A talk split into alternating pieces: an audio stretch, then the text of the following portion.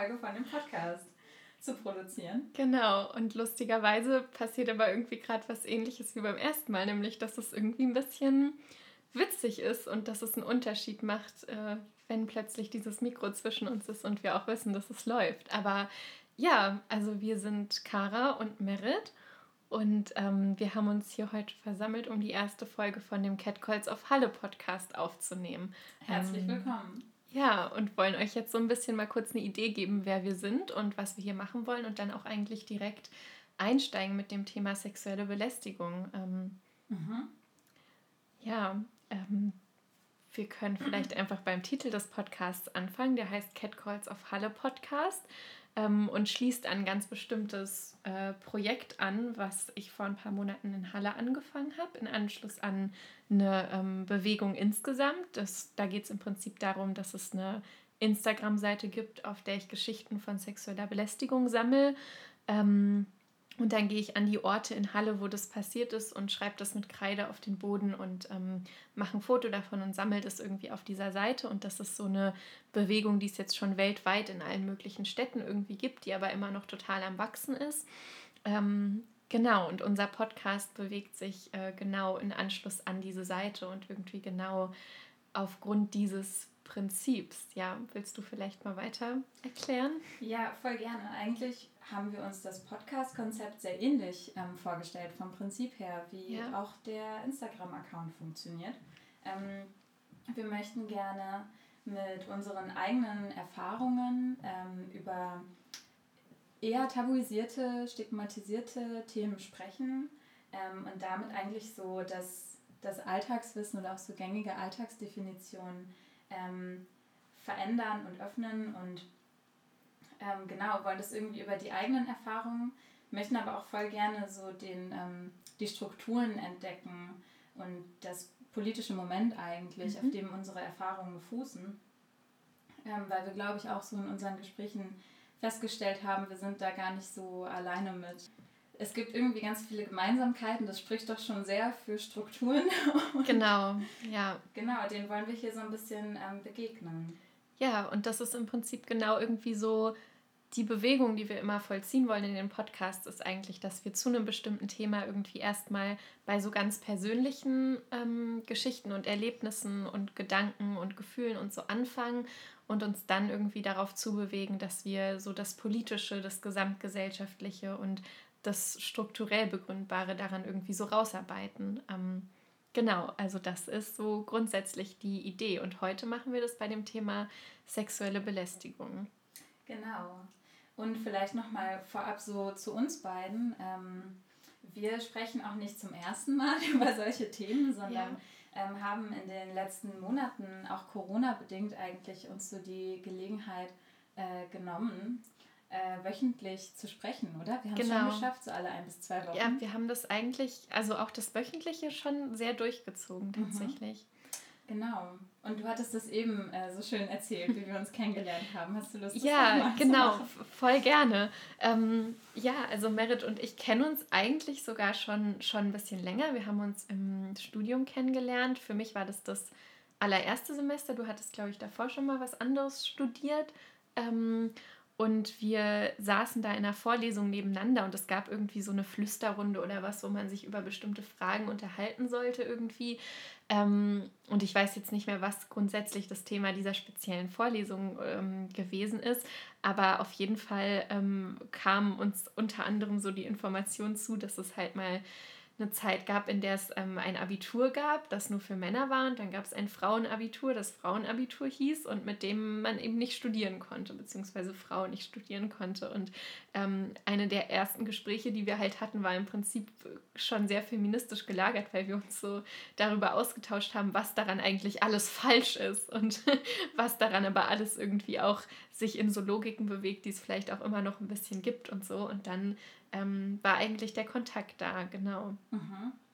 Und dann äh, sind wir uns im Laufe des Studiums immer mal so begegnet und haben dann aber im vorigen Semester uns so etwas regelmäßiger getroffen. Wir hatten da so versucht, eine kleine Tradition aufzubauen mit wöchentlichen Mittagessen. Die da noch nicht so, die vielleicht zweimal stattgefunden hat. Bei Kara zu Hause wunderschöne zwei Male. Ähm, ja, das stimmt, das muss man sagen. Immer in guter Erinnerung, wirklich. Und wir haben es halt auch vom ersten Mal direkt an Tradition genannt. Ja. Weil das hilft ja vielleicht. Und ja. haben es jetzt aber auch dann ähm, tatsächlich echt gut geschafft, uns da so äh, regelmäßig auszutauschen. Und ja, äh, ja einiges davon ähm, teilen wir in diesem Podcast. Genau, ich glaube, das ist irgendwie eine ganz gute Vorstellung. Ne? Aber eine Sache, die, die man vielleicht auch noch sagen kann, die wir irgendwie vorhin so ähm, bei unserem ersten Versuch am Ende gesagt haben, war ja dieses ähm, Thema mit der Wut und dass wir so zusammen irgendwie voll gut in die Wut gehen können. Und das ist irgendwie auch was, ähm, was so den Kontakt zu dir für mich voll auszeichnet und was, glaube ich, auch irgendwie gut, ähm, gut passt zu dem Podcast-Thema. einfach ständig sauer. Nein, so ist es überhaupt nicht, aber du teilst es einfach so gut mit mir und du kannst das so gut mit mir zusammen ausleben und fühlen und eben nicht einfach nur verstehen, sondern so voll mitmachen.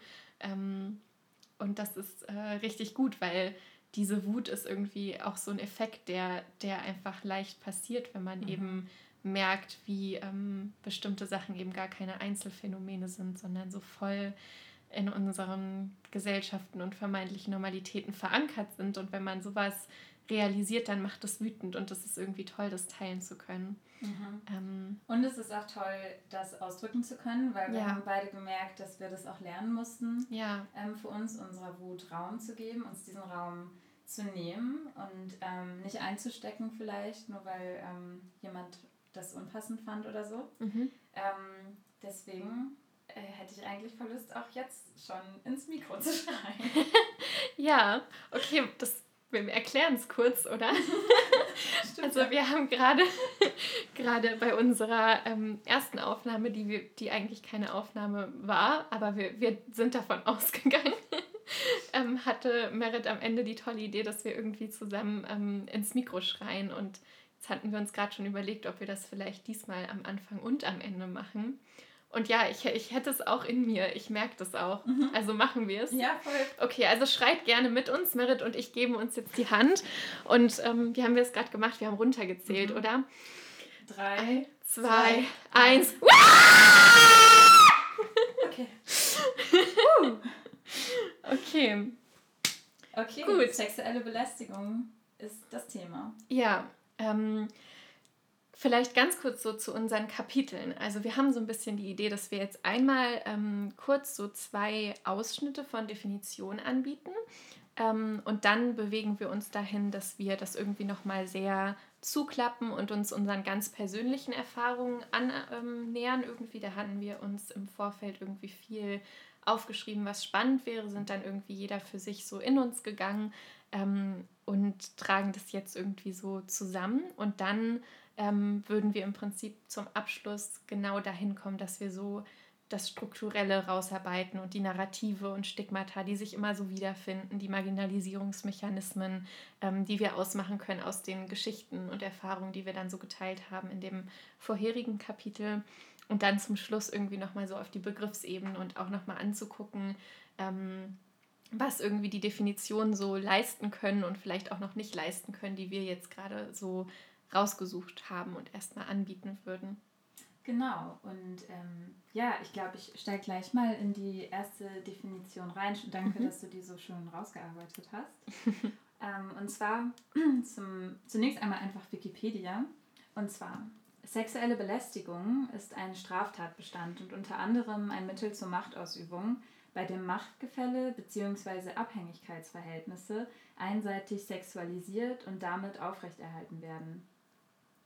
Inhaltlich handelt es sich bei sexueller Belästigung um konkretes, sexuell bestimmtes Verhalten, das unerwünscht ist und durch das sich eine Person unwohl und in ihrer Würde verletzt fühlt.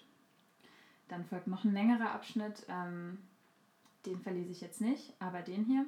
Sexuelle Belästigung gehört zur breiten Palette von Einzelfänomenen, die unter dem Oberbegriff des Sexismus zusammengefasst werden. Ja, soweit erstmal die Wikipedia-Definition. Klingt auch sehr Wikipedia-artig. Mhm. Also irgendwie grob, ja. gut, aber auch grob zusammengefasst. Mhm. Und jetzt haben wir aber noch eine zweite Minister äh, ein zweites Ministerium, genau. äh, eine zweite Definition vom Bundesministerium. Mhm. Und zwar, ähm, sexuelle Belästigung reicht von weniger schwerwiegenden Formen wie Anstarren, anzüglichen Bemerkungen oder Belästigungen per Telefon oder im Internet über, an, äh, über unerwünschte sexualisierte Berührungen, sexuelle Bedrängnis bis hin zu sexualisierten körperlichen Übergr Übergriffen. So. Und dann ähm, folgen auch noch einige Paragraphen mit äh, Beispielen. Ne? Die werde ich jetzt nicht verlesen, mhm. aber das weist vielleicht schon so ein bisschen darauf hin, dass sich diese ähm, Definition vom Bundesministerium so ein bisschen durch das rechtliche, juristisch aufgeschlüsselte und so weiter von diesem Wikipedia Eintrag ja. absetzt. Also zwei sehr unterschiedliche Perspektiven. Genau, obwohl man ja bei dem Wikipedia-Eintrag auch schon gemerkt hat, dass das ähm, Thema ganz stark irgendwie juristisch identifiziert ist, weil ja auch direkt mhm. von einem Straftatbestand die Rede ist. Und das ist auf jeden Fall sowas, was ich auch festhalten kann, nachdem ich noch so ein paar andere Definitionen gelesen habe, dass das eben immer ganz schnell mit diesen Definitionen in unseren Gesetzen ähm, identifiziert ist, was natürlich auch irgendwie ein bisschen schwierig vielleicht ist. Ähm, aber da werden wir uns später irgendwie nochmal drum kümmern. Aber für jetzt einfach erstmal die Beobachtung, dass das irgendwie auch in nicht juristischen Kontexten der Begriff immer sehr ähm, juristisch gerahmt wird. Mhm. Ja. Und damit ist, auch, damit ist auch eigentlich das erste Kapitel schon abgeschlossen. Ja. Also wir waren ja erstmal dabei, so einzuladen in so eine kleine Definitionswelt ähm, und jetzt würden wir eigentlich voll gerne so ein bisschen zu unserer eigenen Definition kommen oder so zu einem eigenen Begriff sexueller Belästigung, was da so unsere Erfahrungen mit sind. Genau. Ja, also wir hatten uns so ein bisschen überlegt, dass wir das mal in öffentliche und private Sphären so grob unterteilen, ähm, haben aber auch schon gemerkt, dass das irgendwie immer, ähm, also dass es auch so ein bisschen fluktuierend natürlich ist und dass ähm, öffentliche und private Räume sich halt auch überschneiden können. Ähm, aber wir gehen jetzt mal grundsätzlich so ein bisschen irgendwie davon aus, wann quasi, wann durch fremde Leute was passiert und wann irgendwie durch ähm, Leute, mit denen man so ein bisschen in einem intimeren Zusammenhang eigentlich ist. Ähm, und würden jetzt erstmal bei sexueller Belästigung in öffentlichen Räumen so anfangen. Ja, hast du Lust mal zu erzählen, was so deine erste und deine letzte Erfahrung da waren und was passiert ist und wann? Total gerne. Und ich würde äh, gerne bei der ersten Erfahrung anfangen, weil mir das deutlich schwerer fiel, darüber nachzudenken und mal gedanklich zurückzureisen, ähm, weil, und darauf kommen wir bestimmt später auch noch, das gar nicht so leicht ähm, zu identifizieren ist wann dieser Begriff der sexuellen Belästigung zum ersten Mal auftrat und wann man das dann auch wirklich so empfunden hat ja. eine, oder so benennen konnte als eine sexuelle Belästigung. Und meine erste Erfahrung ähm, sexueller Belästigung habe ich auch äh, vor allem durch die Augen von meiner Mutter wahrgenommen äh, und gar nicht unbedingt durch meine eigenen. Ähm, die Situation war folgende, dass wir zusammen in der Stadt waren ähm, und an der Sparkasse vorbeigelaufen sind. Und davor stehen Bänke, wo sich immer so äh, Trauben von, von Menschen tummeln und abhängen. Und äh, die haben mich an dem Tag, es war ein Sommertag, ich hatte dementsprechend auch kurze Klamotten und sowas an, äh, komisch angeguckt und irgendwie so schelmisch angegrinst und äh, irgendwie darauf aufmerksam gemacht, dass sie mich gerade wahrnehmen mhm. und an, anschauen äh, und anstarren. Und ich habe das zu dem Zeitpunkt nicht so richtig gerafft, ähm, was da jetzt so Beweggründe sein könnten oder so. Habe, glaube ich, auch nicht mal großartig drüber nachgedacht. Wie hast du es empfunden, als du das wahrgenommen hast, dass die dich angucken und dich das auch so wissen lassen wollen? Einfach äh, strange. Ja. Ich war, glaube ich, vor allem irritiert, wieso ich jetzt als äh, junges Mädchen und jung vielleicht nochmal heißt in dem Kontext, so, muss, es muss so 10 bis 12 gewesen sein, irgendwie mit Fragezeichen halt besetzt, warum äh, ich da so angeschaut wurde. Und dann wurde ich aber eben halt von meiner äh, Mom darauf aufmerksam gemacht, indem sie mich so ein bisschen fester bei der Hand genommen hat, mhm. ähm, mich so ein bisschen zur Seite gezogen hat, schnell in eine andere Richtung angesteuert hat und meinte, ah komm, äh, wir gehen da jetzt mal weg, äh, die gucken so komisch. Ja. Und das wurde aber nicht weiter ähm, ausbuchstabiert. Mhm. Ähm, komisch gucken kann ja alles Mögliche heißen. Und ähm, ja, das war ähm, so eine der ersten Erfahrungen, die mir eingefallen sind, wo mir dann auch im Nachhinein vor allem aber klar wurde, dass das irgendwie eine sexuelle Belästigung war. Wie viel später?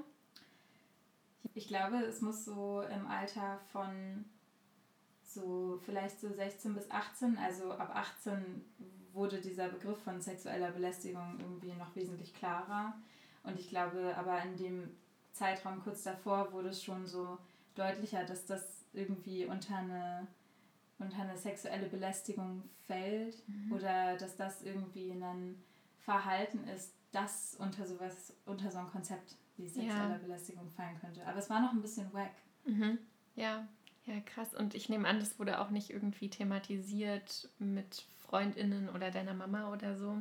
Das wurde weder von meiner Mutter in dem Moment thematisiert, noch danach. Mhm. Man kann ja auch immer noch äh, zu späteren Zeitpunkten über sowas sprechen. Ja. Aber ähm, das wurde nicht weiter thematisiert. Ähm, ich glaube auch so sexuelle Belästigung an sich irgendwie mit meinen Eltern oder im Kreis der Familie großartig zu thematisieren, das kam wesentlich später. Ähm, es gab dann schon Situationen im Freundinnenkreis, wo das thematisiert wurde, wenn man gemeinsam in der Stadt unterwegs war oder so.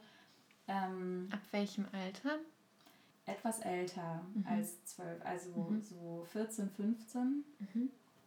Ähm, und auch da ist aber dieser Begriff sexueller Belästigung nicht so gefallen. Es ist, glaube ich, schon ein Gefühl dafür entstanden, dass das irgendwie falsch ist, mhm. was da passiert. Das ist, weil es unangenehm aber ist. Aber nicht so richtig, was es ist. Genau. Ja. Mhm. ja, wie war das bei dir mit den ersten Erfahrungen? Ähm, ja, also mir ging es auch so, dass gerade die ersten Erfahrungen irgendwie, dass das ähm, voll leicht so, so unscharf ist, eben weil man, ähm, weil so klar ist, dass das irgendwie losging, ganz lange bevor man so Begrifflichkeiten dazu zur Verfügung hatte, das irgendwie einzuordnen. Und ähm, deswegen habe ich mich auch irgendwie vor allem eigentlich daran erinnert, dass ich irgendwann so mit zwölf ähm, so ein, ja, eigentlich so ein bisschen so ein Bedürfnis entwickelt habe, so ein bisschen unsichtbar zu werden oder dass zumindest bestimmte Teile von mir ähm, irgendwie lieber nicht so sichtbar sein sollten und habe irgendwie da so ein, so ein Schamgefühl entwickelt oder hatte generell irgendwie viel Scham irgendwie ähm, in mir und hatte da auch irgendwie lange einfach total schnell irgendwie Schamgefühle. Ähm, und es war aber gar nicht, und inzwischen kann ich, glaube ich, ausmachen, dass da ganz viel so über Blicke gegangen ist. Ähm, und das war aber überhaupt nicht also da hatte ich einfach voll nicht die Ressourcen, das irgendwie zu benennen oder zu verstehen, was da los ist. Und was so konkrete Situationen angeht, die mir eingefallen sind, weiß ich, dass ich auf jeden Fall irgendwie so auf dem Weg nach Hause ähm, von der Schule, wenn ich an der Baustelle vorbeigegangen bin, dass mir da mal unangenehm hinterhergeguckt oder auch gepfiffen wurde oder so. Ähm, also jetzt auch in dem Alter mit zwölf.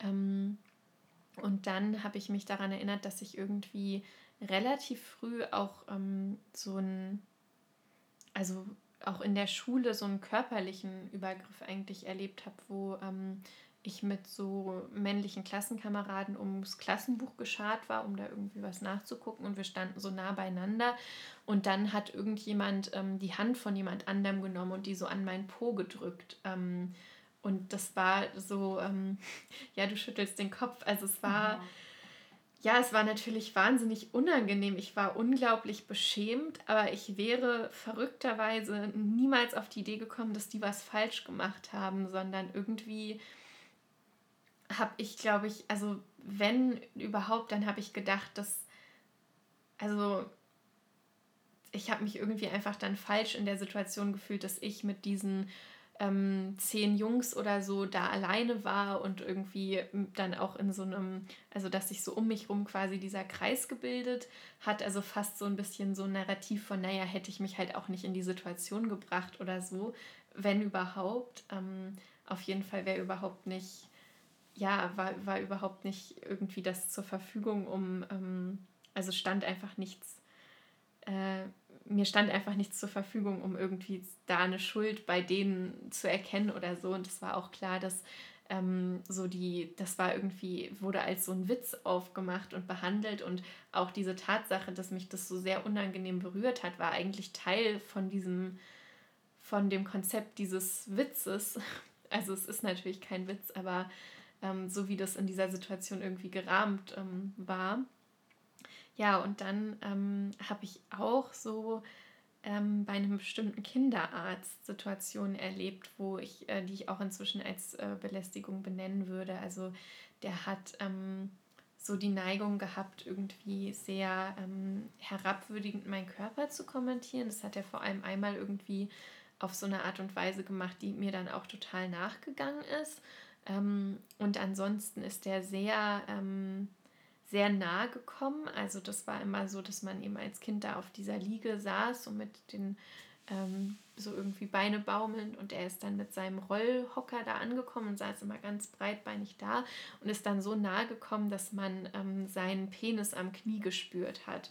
Ähm, ja, also das sind so die, die ersten konkreten Sachen, die mhm. ich irgendwie, also die ich so als, als ganz spezifische ähm, Erlebnisse irgendwie rausstellen konnte. Mhm. Weil ja bei diesen Situationen oft auch andere Menschen anwesend sind. Also mhm gerade bei dieser Situation im Klassenraum, da hast du erzählt, warst du irgendwie alleine, aber meistens sind diese Situationen ja so gelagert, dass man in der Schule auch schnell irgendwie auf andere Menschen mhm. trifft oder bei einem Kinderarztbesuch ist irgendwie ein Elternteil anwesend oder so. Aber wie war das dann bei dir damit, das zu thematisieren und da irgendwie drüber zu sprechen? Mhm. Also über diese Klassenbuchsituation habe ich, glaube ich, heute zum ersten Mal gesprochen. Also nee, ganz sicher habe ich da heute zum ersten Mal drüber gesprochen. Und ähm, das mit dem Arzt wurde irgendwann deutlich später, so mit 16 oder so, ähm, irgendwie deutlich und thematisiert äh, mit einer Freundin, die mir das auch überhaupt erst, also mit der das überhaupt erst klar geworden ist, dass das Belästigung ist, weil die, ähm, weil die bei dem gleichen Arzt war und genau das gleiche erlebt hat. Und ähm, genau, meine Mama ist da zwar meistens dabei gewesen, aber die hat es irgendwie so nicht mitbekommen. Die konnte natürlich jetzt auch nicht irgendwie das so spüren, was ich gespürt habe. Also die konnte ja nicht wissen, dass ich seinen Penis spüre, dass er so nah ist. Ähm, das ist ja auch was, was man nicht unbedingt sieht. Und es ist ja schon auch klar, dass jemand nahe kommt, wenn er, wenn er dein Kind untersucht, dass er dann nah an deinem Kind dran ist.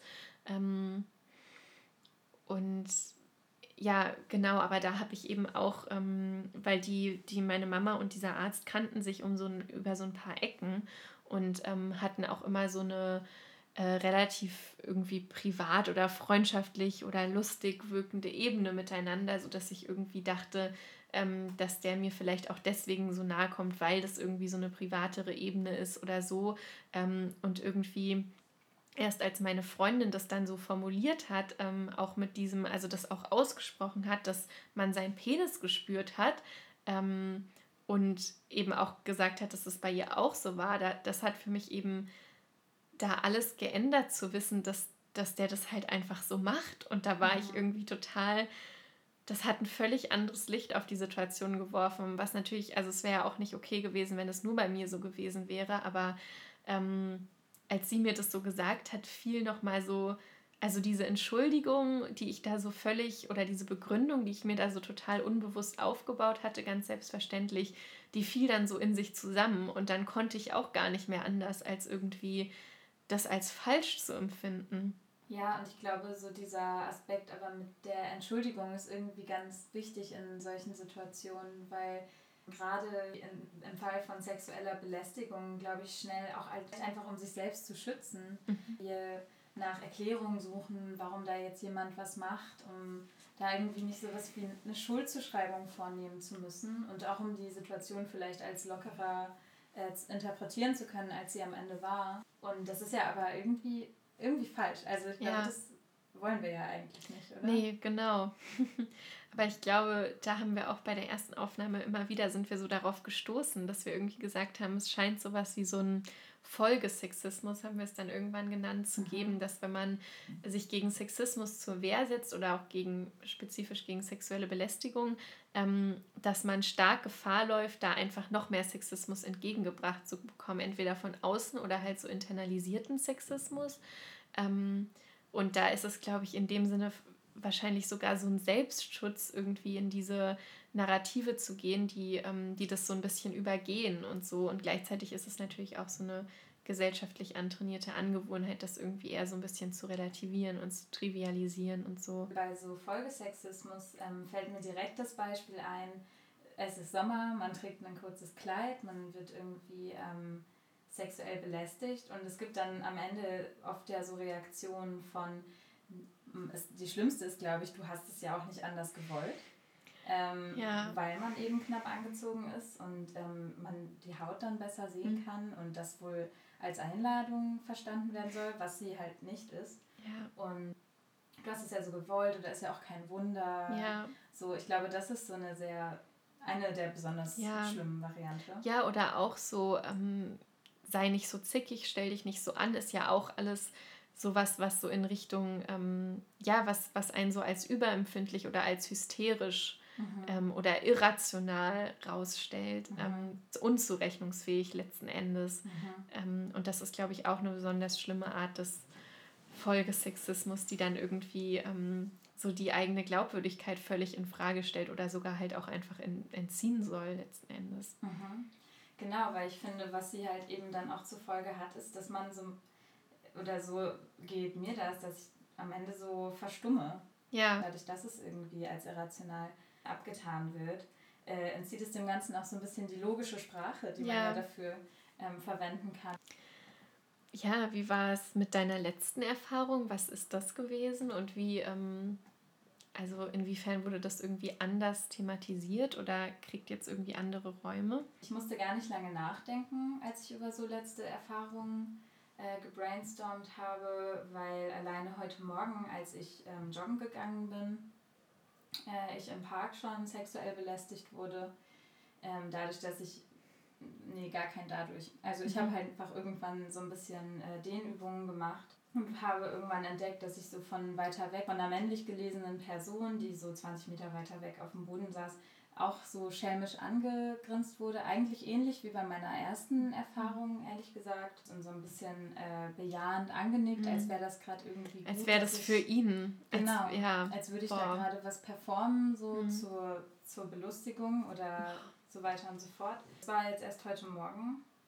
Und dann konnte ich aber, also ein paar Stunden vorher wurde mir eine Nachricht geschrieben von einem ehemaligen Couchsurfer, äh, der mich und eine Freundin mal aufgenommen hat. Und der äh, schreibt mir in regelmäßigen Abständen, ob ich ihm irgendwie Fotos schicken kann, auch nachdem ich ihm bereits irgendwie geschrieben hatte, äh, dass ich keine Fotos schicken möchte. Ja. Ähm, und es kommt trotzdem nach wie vor. Ja. Und ist auch sehr, also so Stichwort Belästigung, es ist auch sehr lästig. Ja. Es ist auch lästig, diese Nachrichten ja. auf dem Handy zu haben und auch immer wieder äh, daran erinnert zu werden, dass auch da der Kanal für sexuelle Belästigung einfach offen ist. Ja. So. Ja, und ich meine, das waren jetzt so die letzten 24 Stunden. Und wo, wo thematisierst du sowas oder wo wird sowas thematisiert und wo halt auch nach wie vor nicht? Also zum Beispiel ja jetzt gerade und mhm. ich glaube auch, wir nehmen uns zwar gerade auf und äh, machen diesen Podcast, aber es ist auch grundsätzlich zu einem Thema geworden mit Freundinnen ähm, darüber zu sprechen und das konkret zu benennen und das auch für gut zu befinden, das zu benennen. Ähm, wo, was wir ja eben schon hatten, das in früheren Kontext vielleicht, Kontexten vielleicht eher so schnell mal als Überreaktion oder sowas mhm. abgehakt wird und dann äh, geht es zu einem anderen Thema, erfährt es halt jetzt viel mehr Raum. Und ich schreibe das auch so ein bisschen den letzten Jahren des Studiums zu, wo sich Freundeskreise gebildet haben, die das ähm, ernst nehmen und mhm zum Thema machen. Ja, und damit das Ganze auch äh, glücklicherweise ja so ein bisschen aufgearbeitet werden kann. Das sind ja sonst doch einfach Wunden, die man so den Tag über bekommt. Ja, total. Und wenn, wenn wir nicht drüber sprechen, es nicht benennen, dann äh, bleiben die ganz schön ja. arg. Was ist für dich eine gute Reaktion darauf, wenn du sowas erzählst oder auch ein gutes Gespräch darüber? Ich glaube, es ist erstmal wichtig, dass so eine Bewertung geteilt wird, dass das scheiße ist, mhm. dass das äh, falsch ist ja. und ähm, so als Anerkennung der, ja. ähm, der Lage, die man dadurch erfährt.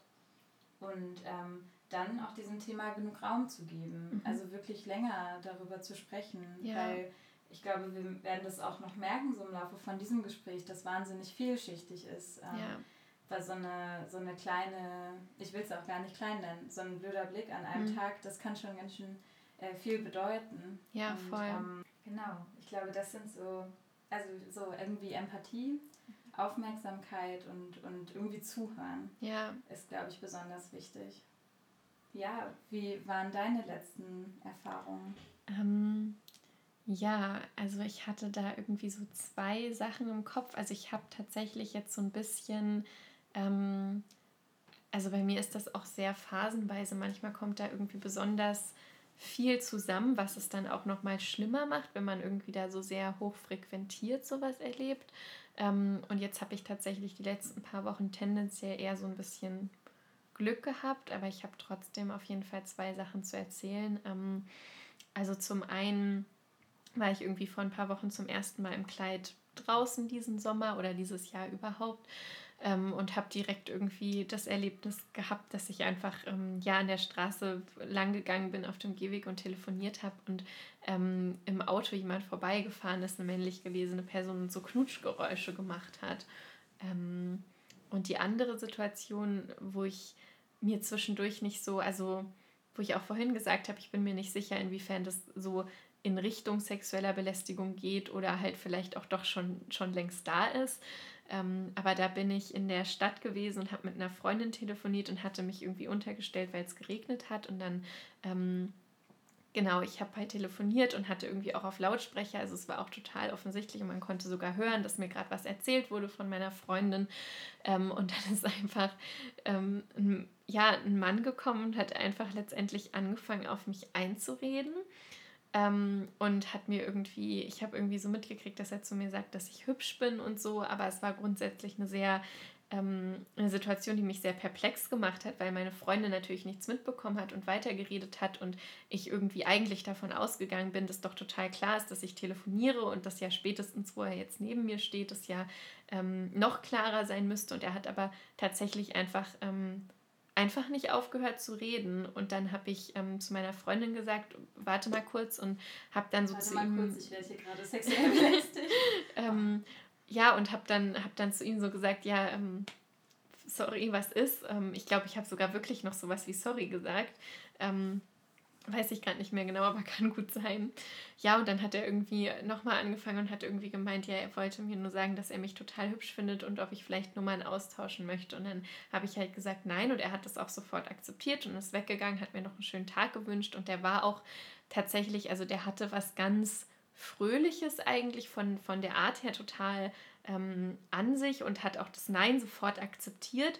Und trotzdem fand ich dass das einfach was ganz Aufdringliches hatte, da so ähm, einfach mich zu vereinnahmen. Also er hat ja wirklich einfach, ähm, einfach beschlossen, dass er da jetzt in dieser Situation stattfindet, völlig ohne mein, mein Einverständnis. Ähm, und hat ja auch beschlossen, dass ich mir jetzt anzuhören habe, was er über mein Äußeres denkt. Ähm, ja, und das ist eigentlich schon sehr dominant und hat doch auch schon sehr was von Zwang, ähm, weil ich ja tatsächlich keine, also da gab es ja keine Entscheidung von mir. Das war ja, das war ja eigentlich gar keine Interaktion, ne, sondern das war er, der beschlossen hat, dass er jetzt einfach da stattfindet und dass ich mir jetzt halt anhören muss, dass er mich hübsch findet, egal ob ich das wissen wollte oder nicht. Mhm. Und ich wollte es eigentlich nicht wissen, weil ich habe mit meiner Freundin geredet. Ähm, ja. Und hast du das dann auch zum Beispiel mit ihr am Telefon thematisiert? Hat es da noch so einen Platz gehabt? Ja, also ich, weil, weil sie, also sie hat mich dann gefragt, ob alles okay ist, weil ich dann so gesagt habe, ich wurde hier gerade irgendwie angequatscht und dann ähm, ja, und dann hat sie gefragt, alles okay. Und dann habe ich aber auch so ziemlich schnell gesagt, ja, ja, alles gut, das war nicht doof. Ähm, obwohl es schon doof war. Mhm. Aber das habe ich, da, da habe ich mir tatsächlich in dem Moment nicht den Raum eingenommen. Und das war dann auch, also ich habe dann da noch drüber nachgedacht, aber ähm, du bist jetzt auch die erste, mit der ich das so richtig thematisiert habe, auch im Kontext von, war das sexuelle Belästigung so.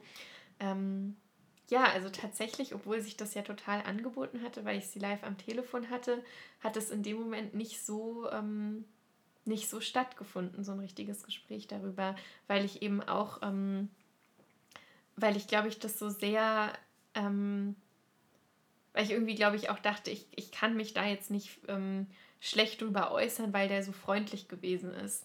Mhm. Was natürlich total doof ist, weil man kann ja auch auf eine freundliche und auf eine unbeabsichtigte Art und Weise was total Doofes machen. Und ich würde sagen, das hat er schon gemacht. Ähm, aber da gab es auf jeden Fall in mir so einen ähm, Mechanismus, der sofort gegriffen hat in Richtung, ähm, ja, das war ja jetzt aber nicht sowas, weil ne, der ist ja dann direkt wieder abgezischt und, und der war ja auch irgendwie voll freundlich und so. Ähm, ja, und auch dieses Narrativ von ähm, es als Kompliment nehmen. Ähm, mhm. Da haben wir vorhin auch schon drüber gesprochen, wie viel Sexismus da eigentlich drinsteckt, nämlich dass da irgendwie so drinsteckt, dass, ähm, dass es für Frauen wichtig sein muss, was, was äh, irgendwelche fremden Männer darüber denken, wie sie aussehen und sie sich folglich darüber freuen sollen, wenn jemand das irgendwie gut findet, was er da sieht. Und da ist ja eigentlich schon so viel so viel falsch dran. Ja, ja, ein Riesenpotenzial, einfach äh, Menschen sexuell zu belästigen und es irgendwie dann auch noch gut entschuldigen zu können. Genau. Und das Gespräch nicht dafür, oder das Gespräch dafür zu verschließen, ja. dass auch wenn etwas eine gute Absicht ähm, gewesen sein soll, was ich jetzt auch erstmal so in den Raum stellen würde, mhm. weiß ich nicht, ob das jetzt wirklich immer eine gute Absicht ist. Ne? Ja, aber ja, das ähm, also das verschließt auf jeden Fall das Gespräch dafür, auch die andere äh, Person mit einzubeziehen in die Art und Weise, wie man in Kontakt treten möchte. Ja, total. Ja. Ich hatte das auch vor gar nicht allzu langer Zeit, dass ich zum Beispiel im Park gelesen habe. Mhm. Und ähm, mir war das auch wichtig. Das war ein Unitext für den nächsten mhm. Tag. Und äh, wurde dann aber, ich wurde dann aber auch angesprochen von jemandem, der auch total nett war. Also mhm. ich habe gerade gemerkt, so wie du auch von diesem Menschen erzählt hast, der klang ja irgendwie nett und erstmal ja. nicht so ein sehr blödes Verhalten. Ja. Ähm, und trotzdem aber auch so ein, so ein Vibe, wenn das Gespräch dann irgendwie nach zwei Minuten mhm. immer noch nicht vorbei ist, obwohl ich irgendwie markiert hatte, boah, ich lese hier irgendwie mhm. auch gerade. Ja. So, man hält das Buch nach oben und ist so, ja, sorry, ähm, mhm. Eigentlich möchte ich gerade mehr für mich sein und lesen. Und das dann immer noch nicht losgelassen wird mhm. und zum Beispiel so eine Nummer erfragt wird oder oh, so. Ja, ja. Ne? Und das ist ich finde, das sind auch fiese Situationen. Ja, ähm, finde ich auch. Weil es so leicht ist, in dieses Narrativ zu stolpern von, naja, aber er war ja eigentlich nett. Ja, ja, voll. Und das, ähm, ja, möchte ich nicht mehr. Und ich kenne diese Geschichten auch von Freundinnen zuhauf. Ja. Und eine Freundin von mir hat mir mal erzählt, sie wurde so eine halbe Stunde von einem Typen vollgelabert. Mhm. Und ja, ich hatte auch, als ich noch relativ jung war, eine Geschichte in, in der Bahn, wo jemand auch so angefangen hat, mit mir zu reden und, und das eigentlich irgendwie sehr, ich den noch total sympathisch fand, weil der einfach so offen auf mich zukam und mir irgendwie Hallo gesagt hat. Und dann hat der aber mich, mich völlig, also mich die ganze halbstündige Fahrt lang total vereinnahmt und auch so ähm, auch total sexualisiert. Also es wurde dann auch richtig unangenehm, aber dadurch, dass ich am Anfang das Gespräch zugelassen hatte, weil ich irgendwie dachte, dass es nett wäre, hatte ich dann auch das Gefühl, dass ich nicht raus kann.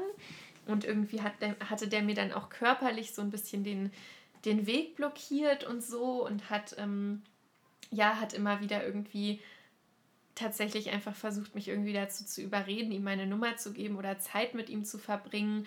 Ähm, und hat dann auch irgendwie wirklich so ganz blöde, also mich, mich wahnsinnig stark in, in Bedrängnis gebracht äh, mit so immer wieder verschiedenen Sachen und irgendwie ähm, dann auch sowas zum Beispiel gesagt hat wie, ob ich, ob ich einen Freund habe und dann hat er sich so selbst unterbrochen und hat sowas gesagt wie, naja, aber der könnte ja auch mitmachen, du weißt schon und so, ähm, mhm. sowas und äh, ja, also mhm. ja, und das war auch irgendwie besonders fies, weil, weil das so angefangen hat, dass ich, dass ich irgendwie dachte, dass der nett ist. So. Mhm.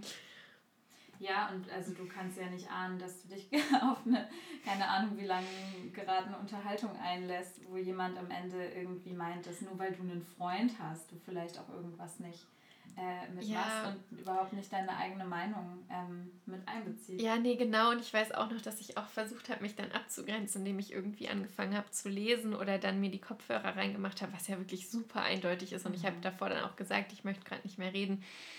Und dann hat er mich aber, hat er mich so angeguckt, so dass ich auch gar nicht irgendwie da raus, also ich konnte mich ihm gar nicht entziehen.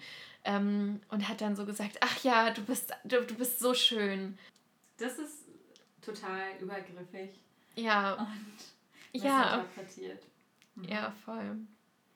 Ja, und wie schauen so Reaktionen auf solche Geschichten aus? Also wir sind ja gerade so sehr einvernehmlich und irgendwie auch so sehr einig darin, dass wir das als sexuelle Belästigung äh, benennen und trotzdem können so Reaktionen ja aber sehr unterschiedlich ausschauen. Also ich mhm. kenne das zum Beispiel auch, dass ich in so, ein, äh, Rechtfert in so Rechtfertigungssituationen gerate, in denen ich dann genau erklären muss, wieso das jetzt sexuelle Belästigung gewesen sein soll, ja. eben weil, wenn man dann in dieses Schuldnarrativ reinkommt, es ja vielleicht auch jemand mit guten Absichten war. Und ja. dann aber so die Frage am Ende, ja, entzieht das jetzt irgendwie die Schuld oder ist Natürlich das dann nicht. weniger sexuelle ja. Belästigung? Natürlich nicht. Ja, genau, aber es gibt irgendwie diese konventionelle Vorstellung, dass sexuelle Belästigung was mit, der, mit einer Absicht zu tun hat, sexuell zu belästigen oder überhaupt mit irgendeiner bösen, herabwürdigen, ab, herabwürdigenden Absicht. Und ich glaube, das geht schon an total vielem einfach voll vorbei. Also, weil das ja alles irgendwie ausschließt, was halt so über internalisierte Sexismen passiert. Und ich glaube, das ist halt das Allermeiste. So. Mhm. Ja, vielleicht ähm, ist auch noch die Frage ganz interessant, was, also wann sind so Erlebnisse von sexueller Belästigung in öffentlichen Räumen irgendwie besonders schlimm gewesen? Ich habe da so für mich rausgefunden, als ich da so drüber nachgedacht habe, dass es mich besonders doll getroffen hat, im Sinne von, dass ich dann besonders verunsichert war ähm, wenn ich mich selber gerade irgendwie sehr wohl mit mir gefühlt habe. Und das mhm. kann auch was rein äh, Äußerliches gewesen sein, dass ich irgendwie dachte, boah, ich, ich, ich sehe heute irgendwie voll gut aus, das macht gerade schon was mit meinem Tag. Mhm. Und irgendwie habe ich auch Lust, so rauszugehen. Mhm. Ähm, und ich dann irgendwie aber so Feedback in Form von sexueller Belästigung mhm. bekomme, wie eben dann zum Beispiel jetzt heute Morgen, wenn ich äh, joggen war, äh, wo ich mich auch irgendwie wohl gefühlt habe, weil ich was Gutes für mich getan habe und so weiter. Ähm, und dann aber so eine Reaktion mir irgendwie mich in meinem ja, Wohlbefinden verletzt, ähm, als könnte ich mir das nicht erlauben, ja. ohne so ein Feedback, also ich genau. will gar nicht Feedback nennen, also ja. ohne sexuell belästigt zu werden. Ähm, und das macht mich doch schon irgendwie auch ähm, ja, also verunsichert mich in meinem Auftreten für dazu, ja. dass ich mich lieber zurücknehmen will, auch wenn ich vielleicht eigentlich Lust hätte, eine, einen kurzen engen Rock oder so zu tragen. Ja. Ja, und ich finde, also ich kenne das auch irgendwie, dass ich manchmal so das Gefühl schon hatte, dass sowas wie gute Laune oder so ein sich wohlfühlen, auch äußerlich, ähm, dass das leicht sexualisiert wird. Ähm, also zum Beispiel irgendwie allein sowas Einfaches wie ein breites Lächeln, mhm. ähm, habe ich das Gefühl, nehmen, nehmen manche einfach echt irgendwie zum, also so als irgendeine Art von Einladung oder wenn man sehr beschwingt läuft und vielleicht mit ein bisschen mehr Hüfte oder so, dass sowas dann eben auch, ähm, also dieses, wenn man irgendwie ausstrahlt, dass man sich gut fühlt, dass das auch schon irgendwie sexualisiert werden kann, ist auch mhm. so, ein, so ein Gefühl, ähm, was ich schon öfter hatte, was natürlich irgendwie auch so von so einer ganz fiesen Qualität ist, weil es einem ja was ganz Schönes irgendwie sehr kaputt macht und plötzlich daraus eine Gefahr macht. Also mhm. ähm, richtig, also richtig gemein ja. eigentlich. Ja, total. Und ich ähm, kenne auch da so typische Narrative, oder? Also genauso wie wir eben schon mal kurz so Narrative hatten von irgendwie man ist, man reagiert über mhm. oder sie reagiert über oder so äh, gibt es da vielleicht auch so ein Narrativ von, ach, sie ist einfach immer gut drauf oder so. Ja. Und das wird dann auch schnell. Nichts wirft sie aus der Bahn und es genau. ist alles immer okay und sie ist ja auch so entspannt und dann kann man ja mal und die versteht es ja als mhm. Witz. Oder ja. es wird als Flirt verstanden. Oder ja. So. Ja. Ne, also gab es auch schon so Situationen bei mir, wenn ich irgendwie einfach äh, jemanden angelächelt habe, weil sich die Blicke mhm. gekreuzt mhm. haben, dass das dann auch so schnell als Einladung ja. ähm, verstanden wurde. Und ja. Ja, ich hatte in einem bestimmten Alter und manchmal auch immer noch auch wirklich so ganz explizit ähm, Angst, männlich gelesene Personen anzulächeln, weil ich, ähm, weil ich dachte, dann, dann steht der gleich vor mir und geht nicht mehr weg. Mhm. Und das ist natürlich total doof, aber das war auch einfach was, was ich erlebt habe. Also. Ja. Und, und nicht so selten. Mhm. Ja. Ja, und ich finde, weil wir waren jetzt ja so beim öffentlichen Raum, also wir haben jetzt schon ganz schön viele Orte gestriffen, oder? Also ja. es war jetzt irgendwie die Schule, der Arzt, ähm, der Park, mhm. die Öffis. Ja. Also wenn man jetzt Schule mal mit Uni ersetzt, dann ist das auch ein Alltag. Ja, ja, voll. Und da ist es ja auch, also gerade zum Thema, wo finden Gespräche über sexuelle Belästigung statt, da haben wir jetzt beide gesagt, irgendwie haben wir da ähm, im Freundeskreis voll Ressourcen gewonnen. Ähm, aber wir waren uns vorhin, glaube ich, auch ziemlich einig, dass zum Beispiel auf institutioneller Ebene, was jetzt ähm, Unis angeht, da können wir jetzt über die Uni Leipzig und die Uni Halle halt sprechen, aber ähm, dass zumindest für, für uns beide dieses Thema dort nicht stattgefunden hat. Also wir haben da nicht irgendwie ähm, institutionell die Möglichkeit einer Thematisierung bisher bekommen, sondern das ist tatsächlich ähm, sowas, was irgendwie halt doch relativ privat ge geblieben ist, im Sinne mhm. von halt über FreundInnen. Ähm, und wie ist es da bei dir? Macht das eigentlich einen, ähm, einen Unterschied mit weiblich oder welchen Unterschied macht es mit ähm, weiblich oder männlich gelesenen Personen zu sprechen und findet eins davon irgendwie häufiger statt? Ich spreche auf jeden Fall wesentlich häufiger mit ähm, weiblich gelesenen Personen drüber. Ähm, das mag auch damit zusammenhängen, dass ich mich meistens mit weiblich gelesenen Personen ähm, umgebe. Also mhm. ich habe meinen Freundeskreis, ich habe einfach eher einen Freundinnenkreis. Ja, ja, das ist bei mir auch so. Freundeskreis, obwohl ich auch zum Beispiel aber viel mit meinem Partner darüber spreche oder mit Menschen, mit denen ich gerade irgendwie partnerschaftlich mhm. ähm, bin, ähm, die in der Regel auch männlich gelesen werden. Und ähm, es gibt aber also es gibt immer noch mal individuell Unterschiede, aber es gibt auf jeden Fall ähm, wesentlich mehr irgendwie Zuspruch und ähm, Bejahung, wie scheiße diese sexuelle Belästigung ist und da, mhm. also auch die Bestätigung, dass das sexuelle Belästigung ist, so im Freundinnenkreis. Wohingegen ich bei meinen männlich gelesenen Freunden ich das schon noch mal mehr erklären muss. Ja. Ähm, und in so ein bisschen einen Rechtfertigungsmodus ähm, Verfall. Und das wird dann auch oft darauf zurückgeführt, ähm, dass sie ja nicht die Erfahrung machen, mhm. äh, sexuell so belästigt zu werden. Ja. Ähm, wobei ich hier auch gerne mal vorsichtig sein würde, weil natürlich werden männlich gelesene Personen auch sexuell belästigt. Ja. Und äh, ja, ist ja, das, es obwohl man, schwerer. Ja, obwohl man da sicherlich irgendwie Unterschiede machen muss, weil ich glaube, gerade diese hochfrequentierten ähm, Belästigungen in, in öffentlichen Räumen, die so völlig alltäglich sind, da sind natürlich Frauen mehr von betroffen. Und ich glaube, dass auch so die, die Stigmata und Narrative, die es Männern dann schwer machen, wenn sie betroffen sind, so ganz andere sind. Also ich glaube, man muss diese, ähm, diese beiden Betroffenheiten durchaus sehr, sehr unterschiedlich auch thematisieren und für beides irgendwie Räume, äh, Räume schaffen auf jeden Fall. Aber es ist natürlich auch. Ähm, also ich finde, das hat auch viel problematisches Potenzial inne, wenn, wenn irgendwie über sexuelle Belästigung an Frauen gesprochen wird und das so eben über patriarchale Strukturen noch aufgezogen und damit begründet wird, ähm, wenn dann irgendwie so getan wird, als wenn da für männlich gelesene Personen exakt das gleiche Problem auftauchen würde, weil das natürlich nicht der Fall ist. Nee, das stimmt. Ähm, ja. Das ist auch echt gut, danke, dass du nochmal drauf ja. hingewiesen hast. Also nur einfach, weil Genau, das, also du hast voll recht, es ist auf jeden Fall total wichtig, das nicht zu übergehen, dass da auch bei männlich gelesenen Be Personen Betroffenheit vorkommt und die auch irgendwo, oder nicht irgendwo, sondern die ist besonders fies. Ähm, also allein schon, dass sich irgendwie das Narrativ, man könne Männer aus anatomischen Gründen nicht vergewaltigen, so hartnäckig hält, weist ja schon echt irgendwie auf, auf so was ganz Gewalttätiges, Schlimmes ja. hin. Ähm, ja, und trotzdem ist es, glaube ich, ja, ich glaube wirklich, ist es eine gute Idee, da irgendwie unterschiedliche Räume zu öffnen, weil ich glaube, dass die Problematiken sehr, ähm, sehr unterschiedliche Strukturen aufweisen und dass die Schwierigkeiten jeweils sehr andere sind. Mhm. Und würdest du das aber auch sagen, dass es bei dir tendenziell mehr so mit Freundinnen und oder weiblich gelesenen Personen thematisiert wird und auch so ein bisschen, mir, also mir fallen diese Gespräche wesentlich leichter zum Beispiel auch?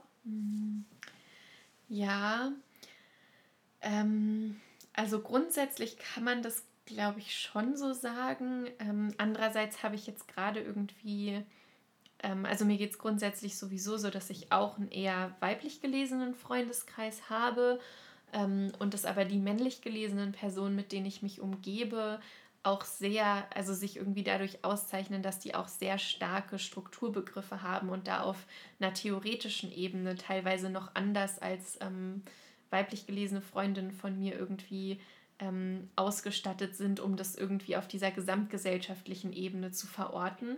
Ähm, und trotzdem ist aber, bleibt auf jeden Fall dieser Effekt da, dass man irgendwie so ein bisschen auch was überbrücken muss im Sinne von, es liegt natürlich nicht die gleiche oder eine ganz stark analoge, ganz ähnliche Erfahrung zugrunde.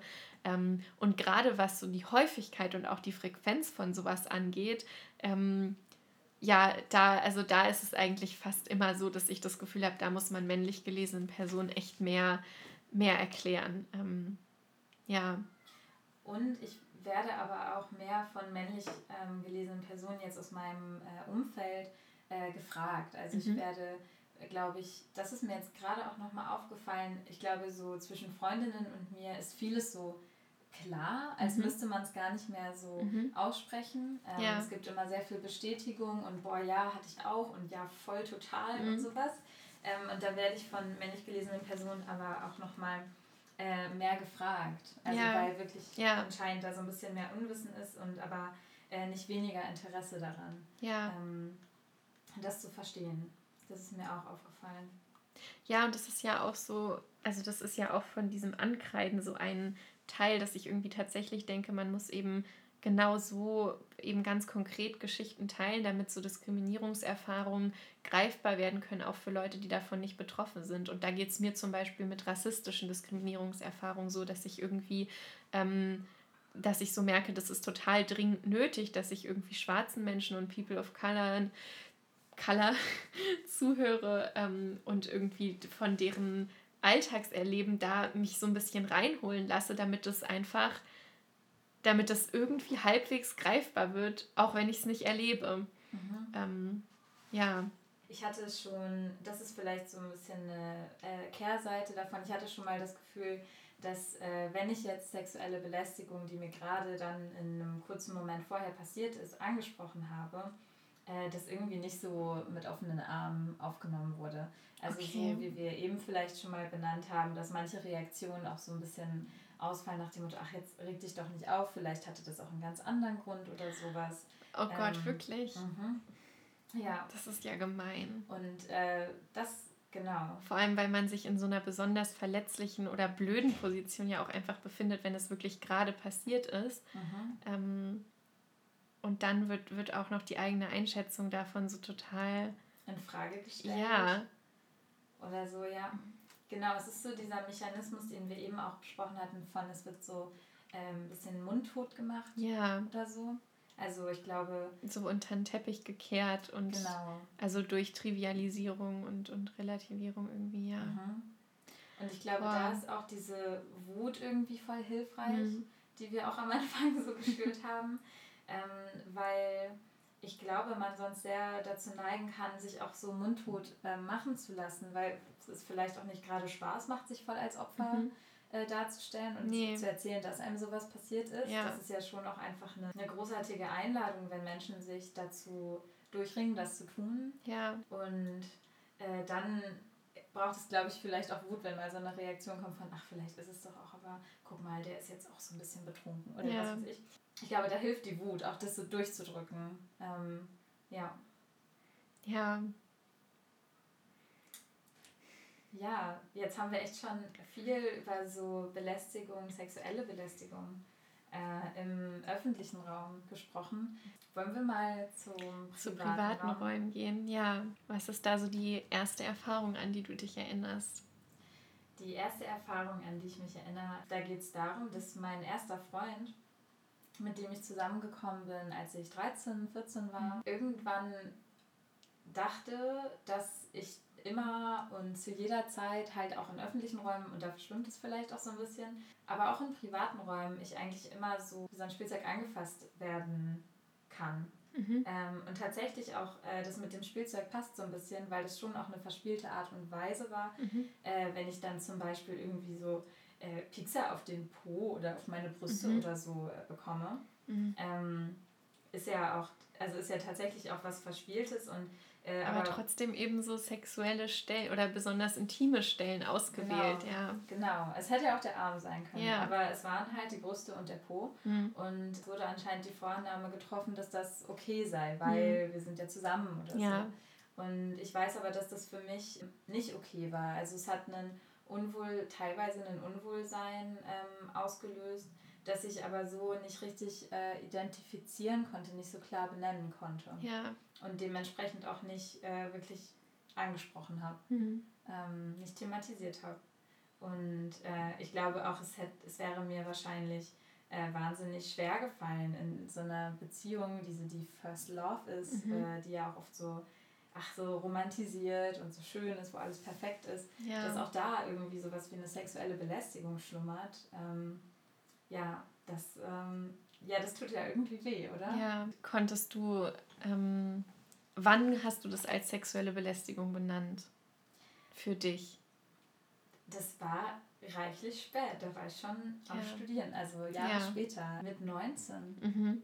war mir das so bewusst, dass das, wenn man so ein bisschen durch die Zeit reist und dann so einen Begriff auf einmal neu gelernt hat, so ein Konzept wie mhm. sexuelle Belästigung und dann reist man so ein bisschen durch ja. die Zeit, so wie wir uns auch jetzt vorbereitet haben. Ja, voll. Auf einmal entdeckt man es. Ja, und, und konntest du das damals irgendwie anders benennen oder konntest du nur einfach dieses irgendwie ein unangenehmes Gefühl wahrnehmen und gar nicht mehr damit anfangen? Ich konnte das tatsächlich, glaube ich, vor allem als dieses unangenehme Gefühl wahrnehmen. Mhm. Weil ich hätte ja immer noch sonst sagen können, ich finde es irgendwie komisch, so ja. angetickelt zu werden mhm. oder so. Es muss ja gar nicht so äh, konkret benannt werden, mhm. um es irgendwie zu, zu, markieren als was, was Unangenehmes. Ja. Aber das habe ich auch nicht gemacht. Mhm. Und es, ähm, ja, das fällt mir auch vor allem dabei auf, dass ich auch mit Freundinnen nicht drüber gesprochen ja, habe oder so. Was ja eigentlich schon so ein bisschen darauf verweist, oder zumindest so klingt, als wenn irgendwie wenigstens so ein Teil von dir ähm, dich da einfach für überempfindlich oder auch dich selbst nicht für so ganz zurechnungsfähig in deinem Urteil darüber und über dein Gefühl irgendwie gehalten hat. Ähm, ja, genau. Was ja super schade ist. Es wäre wahrscheinlich sonst eher so ein Ding gewesen von, also hätte ich da so konkret drüber nachgedacht und hätte man diese Gedanken in einem Comic oder so festgehalten, dann mhm. hätte da wahrscheinlich dran gestanden, ach nein, ähm, es ist doch gar nicht so schlimm und ja. er macht doch nur Spaß. Genau. Und wir sind ja auch sehr vertraut miteinander ja. und sowas. Ne? Oh, ja. als würde diese, diese Entschuldigungsnarrative. Genau, mhm. und als würde so die Vertrautheit und meinetwegen auch so dieses Liebevolle einer Beziehung das legitimieren ja. oder wettmachen, was ja nicht der Fall ist. Ähm, ja. Ja. Und ich glaube aber davon ist eben auch vor allem dieser private Raum ähm, betroffen bei sexueller Belästigung. Also dass man mhm. vielleicht mhm. nochmal schneller in so ein Narrativ gleitet von, ach, die Person meint es nicht so. Ja. Also vielleicht nochmal intensiver in, oder in intensiverer Form, was wir auch schon beim öffentlichen Raum so ausgemacht haben, so, mh, hm, die Person meint es nicht so vielleicht, ist sie ja auch eigentlich gerade nur mhm. äh, beschwingt und flirty oder sowas. Ja. Ähm, ich glaube, das äh, trifft die privaten Räume nochmal härter, weil man da ja tatsächlich die Person und ihre Intentionen auch kennt. Ja, genau. Und weil ja irgendwie nochmal auch ein eigenes anderes Interesse dabei ist, die Person nicht als Täter auszumachen, auch wenn sie das halt vielleicht tatsächlich gerade einfach wirklich ist. Ähm, ja, also die Benennung ist da ähm, glaube ich, auch nochmal deutlich schwieriger. Und da gibt es nochmal irgendwie ähm, vielleicht auch fiesere oder hartnäckigere Narrative und Stigmatisierung irgendwie. Oder auch hartnäckigeren internalisierten Sexismus. So. Mhm. Und wir haben ja das jetzt schon so ein bisschen gestriffen die ganze Zeit. Wann hast du den Begriff der sexuellen Belästigung überhaupt erlangt? Und gab es da einen Unterschied im den auf öffentliche Räume und den auf private Räume verwenden? Ja, ich glaube, so ganz konkret wirklich sexuelle Belästigung kam erst im Studium oder vielleicht so kurz vorher. Ich glaube, kurz vorher ist schon so ein Gefühl, ehrlich gesagt, entstanden, mhm. ähm, dass es da irgendwie was gibt. Und, ähm, was nicht so gut ist. Was nicht so gut ist. Ähm, ja. Und so richtig entstanden ist der Begriff dann aber auch erst mit dem Studium. Ähm, dann hat er auf jeden Fall viel mehr Verwendung gefunden. Ja. Und durch so ich glaube vor allem durch so, kon also von meinem Konsum feministischem, von feministischem Content, ja. ähm, der aber ja hier auch einfach in so einer Studiebubble äh, ziemlich, ziemlich viel sein kann. Ja. Und es kam aber doch irgendwie reichlich spät. Ähm, ich hatte Glück mit einer Erfahrung, die ich in der Grundschule gemacht habe. Da ähm, kamen mal Menschen von Sozialpädagogen von Pro Familia und haben einen mhm. Workshop abgehalten. Äh, wir haben Lieder gesungen von wegen mein Körper, der gehört mir allein. Mhm. Ich bestimme über mein und du über mhm. dein. Mhm. Ähm, das war schon mal echt nett und es war auch wichtig. Ähm, so was können wir auch mal zusammen singen. Ja, das könnte ein guter Jingle werden. ähm, aber die sexuelle Belästigung an sich und so das Konzept dahinter und dann mhm. auch eben Erfahrungen dem zuordnen zu können, das kam wesentlich später. Mhm, ja. Und wie war das bei dir? Ähm, ja, ich habe auch, also ich war auch richtig erschrocken, wie spät ich diesen Begriff hatte. Also vor allem im Verhältnis dazu, wann sexuelle Belästigung angefangen hat und wann ich äh, die Ressourcen hatte, das, das so zu benennen. Ähm, also frühestens mit 18, ich würde sagen eher mit 19, 20. Ähm, für mich hatte die Studi-Bubble damit auch voll viel zu tun, der Uni-Kontext auf jeden Fall. Also ich hatte auch das Gefühl, dass Schule das sogar sehr aktiv blockiert hat, ähm, weil da bei uns irgendwie immer Gleichberechtigung so gesetzt wurde und generell sexistische Diskriminierungserfahrungen in irgendeinem Sinn nie Thema waren, beziehungsweise eigentlich sogar eher Common Sense war, ähm, dass es eher so ein bisschen verrückt ist, davon auszugehen, dass es das überhaupt noch gibt und dass das ja nicht, also wir haben ja hier in Deutschland Gleichberechtigung so. Mhm. Ähm, was das ja eigentlich, was ja auch verrückt ist, wenn man sich überlegt, dass das das ist, was mir in der Schule erzählt wurde. Und dann wurde ich ausgerechnet in der Schule irgendwie angegrapscht und auf mhm. dem Weg nach Hause wurde mir hinterhergepfiffen und so. Und gleichzeitig durfte ich mir anhören, ähm, wie, wie schön Deutschland doch in dieser, in dieser Hinsicht ist und so. Genau, ähm, weil völlig es auch auf andere Länder abgewälzt wird. Genau, ne? genau, ja. Ähm, ja, und ähm, genau, und, und dann habe ich irgendwie diesen Begriff, ja, den habe ich spät erworben und dann auch, wie du gerade gesagt hast, so ein bisschen in die Vergangenheit noch bezogen und so. Und da aber auch teilweise ähm, gemerkt, dass das irgendwie, ähm, also bin da so richtig empört und wütend geworden, ähm, dass es irgendwie diese Begriffe und Konzepte wie sexuelle Belästigung und sexuelle Gewalt da ja schon gab und dass die mir wie ja auch dir und sicherlich vielen anderen ja tatsächlich einfach wirklich vorenthalten wurden. Ähm, und das ist ja irgendwie eigentlich nochmal so eine so eine On-Top-Gewalterfahrung, ähm, weil dies einfach nicht, also weil ich dann auch festgestellt habe, also ne, das dieses Konzept nicht zu haben, hat so total verunmöglicht zu verstehen, was eigentlich passiert ist. Und das, ähm, das hat für mich auch bedeutet, ganz, ganz massiv viel Scham und Schuldgefühle, weil ich ja keine andere Möglichkeit hatte, das irgendwie zu verstehen, als ähm, das irgendwie als meine Schuld zu sehen. Ähm, und dann eben auch, dass die Mitteilbarkeit so unglaublich eingeschränkt ist, wenn man absolut kein Vokabular hat für das hat, was, was passiert ist. Mhm. Ja. Ja, und das ist tatsächlich, also weil wir sind ja jetzt auch so bei privaten Räumen und bei der ersten Erfahrung, ähm, das ist mir so ganz besonders bitter aufgestoßen, ähm, als ich da so über meine erste Beziehung auch nachgedacht habe, ähm, wo ich auch vorhin schon gesagt habe, dass ich da viel irgendwie auch an ganz konkreten Erinnerungen verdrängt habe, aber ganz genau weiß, dass es da auf jeden Fall mehr gab, als was ich konkret erinnere.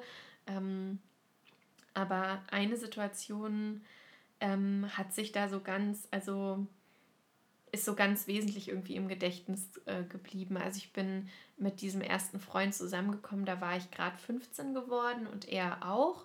Ähm, und da gab es ganz am Anfang von unserer Beziehung so eine Situation, wo ich irgendwie bei ihm zu Besuch war. Und da würde ich sagen, im Nachhinein ist es irgendwie ziemlich klar, dass der sich halt so vorgenommen hat, ähm, dass wir uns jetzt zum ersten Mal mit Zunge küssen.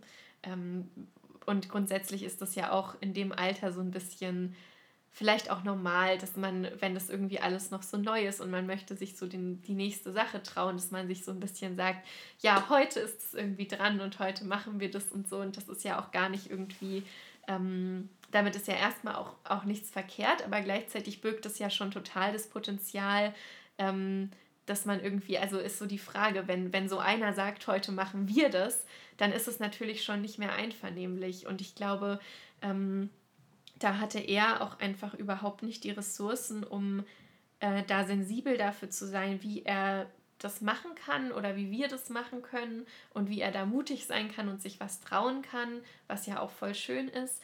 Ähm, und aber es so machen, dass es gut für mich ist und er mich nicht überrennt und mich nicht zwingt. Und ähm, dann ist das aber eben ja genau das gewesen, was irgendwie passiert ist. Also wir lagen da auf seinem, auf seinem Bett und er hat sich so auf mich draufgerollt und das erinnere ich auch noch ganz, ähm, ganz, ganz stark einfach mich, mich so wahnsinnig gedrückt zu fühlen und so ganz viel ähm, ganz viel Gewicht einfach auch auf meinem Körper ähm, zu haben und so meine Bewegungsfreiheit als ganz stark eingeschränkt zu spüren. Also das war sie auch wirklich. Ich konnte da, ähm, also ich war da einfach so, wie er auf mir lag, gar nicht ähm, körperlich in der Lage, dass ich Abstand zwischen uns hätte bringen können oder so. Ich hätte das sozusagen erbitten müssen, dass er das tut. Ähm, und das ist ja allein schon total schwierig, dass er mich körperlich in diese Situation gebracht hat, ähm, ohne dass ich irgendwie gesagt habe, dass ich das gerne möchte, dass, dass er jetzt mal so total auf mir ist oder so. Das war gar nicht so.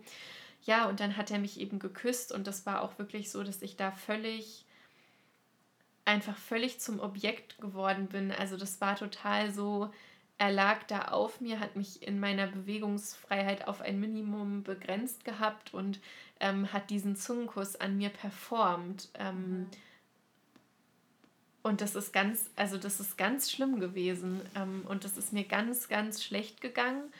Ähm, ich habe mich total eklig gefühlt auch ähm, und unglaublich beschämt ähm, und konnte aber überhaupt nicht, also, und das erinnere ich tatsächlich auch noch, dass ich da so einen Moment hatte, dass ich irgendwie, als ich dann zu Hause war, in der Badewanne war und dass ich unfassbar heulen musste. Und ich weiß auch noch, dass ich relativ explizit gedacht habe, dass ich überhaupt nicht verstehen kann, was gerade eigentlich los ist, dass ich überhaupt nicht verstehen kann, warum es mir so, mir ging es richtig dreckig und ich konnte einfach nicht wissen, warum. Ich meine, wie auch, also wie mhm. auch.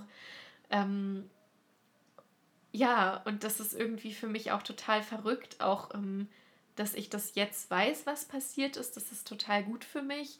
Und ich finde aber tatsächlich, dass das so eine dass einmal die Situation an sich sexuelle Gewalt gewesen ist ähm, und dass es aber eben nochmal diese zweite Gewalterfahrung gab, die dann darin bestand, dass ich einfach davon abgehalten wurde, kann man ja schon sagen, ähm, zu wissen, was passiert ist und es irgendwie mitzuteilen und dann eben ähm, ja genau einfach gedacht habe, dass ich überempfindlich bin, auch tatsächlich so ein bisschen, dass ich verrückt werde. Mhm. Ähm, und äh, oder ja überreagiere oder dass ich wegen irgendwas anderem traurig sein müsste, weiß ich auch noch, dass ich das gedacht habe.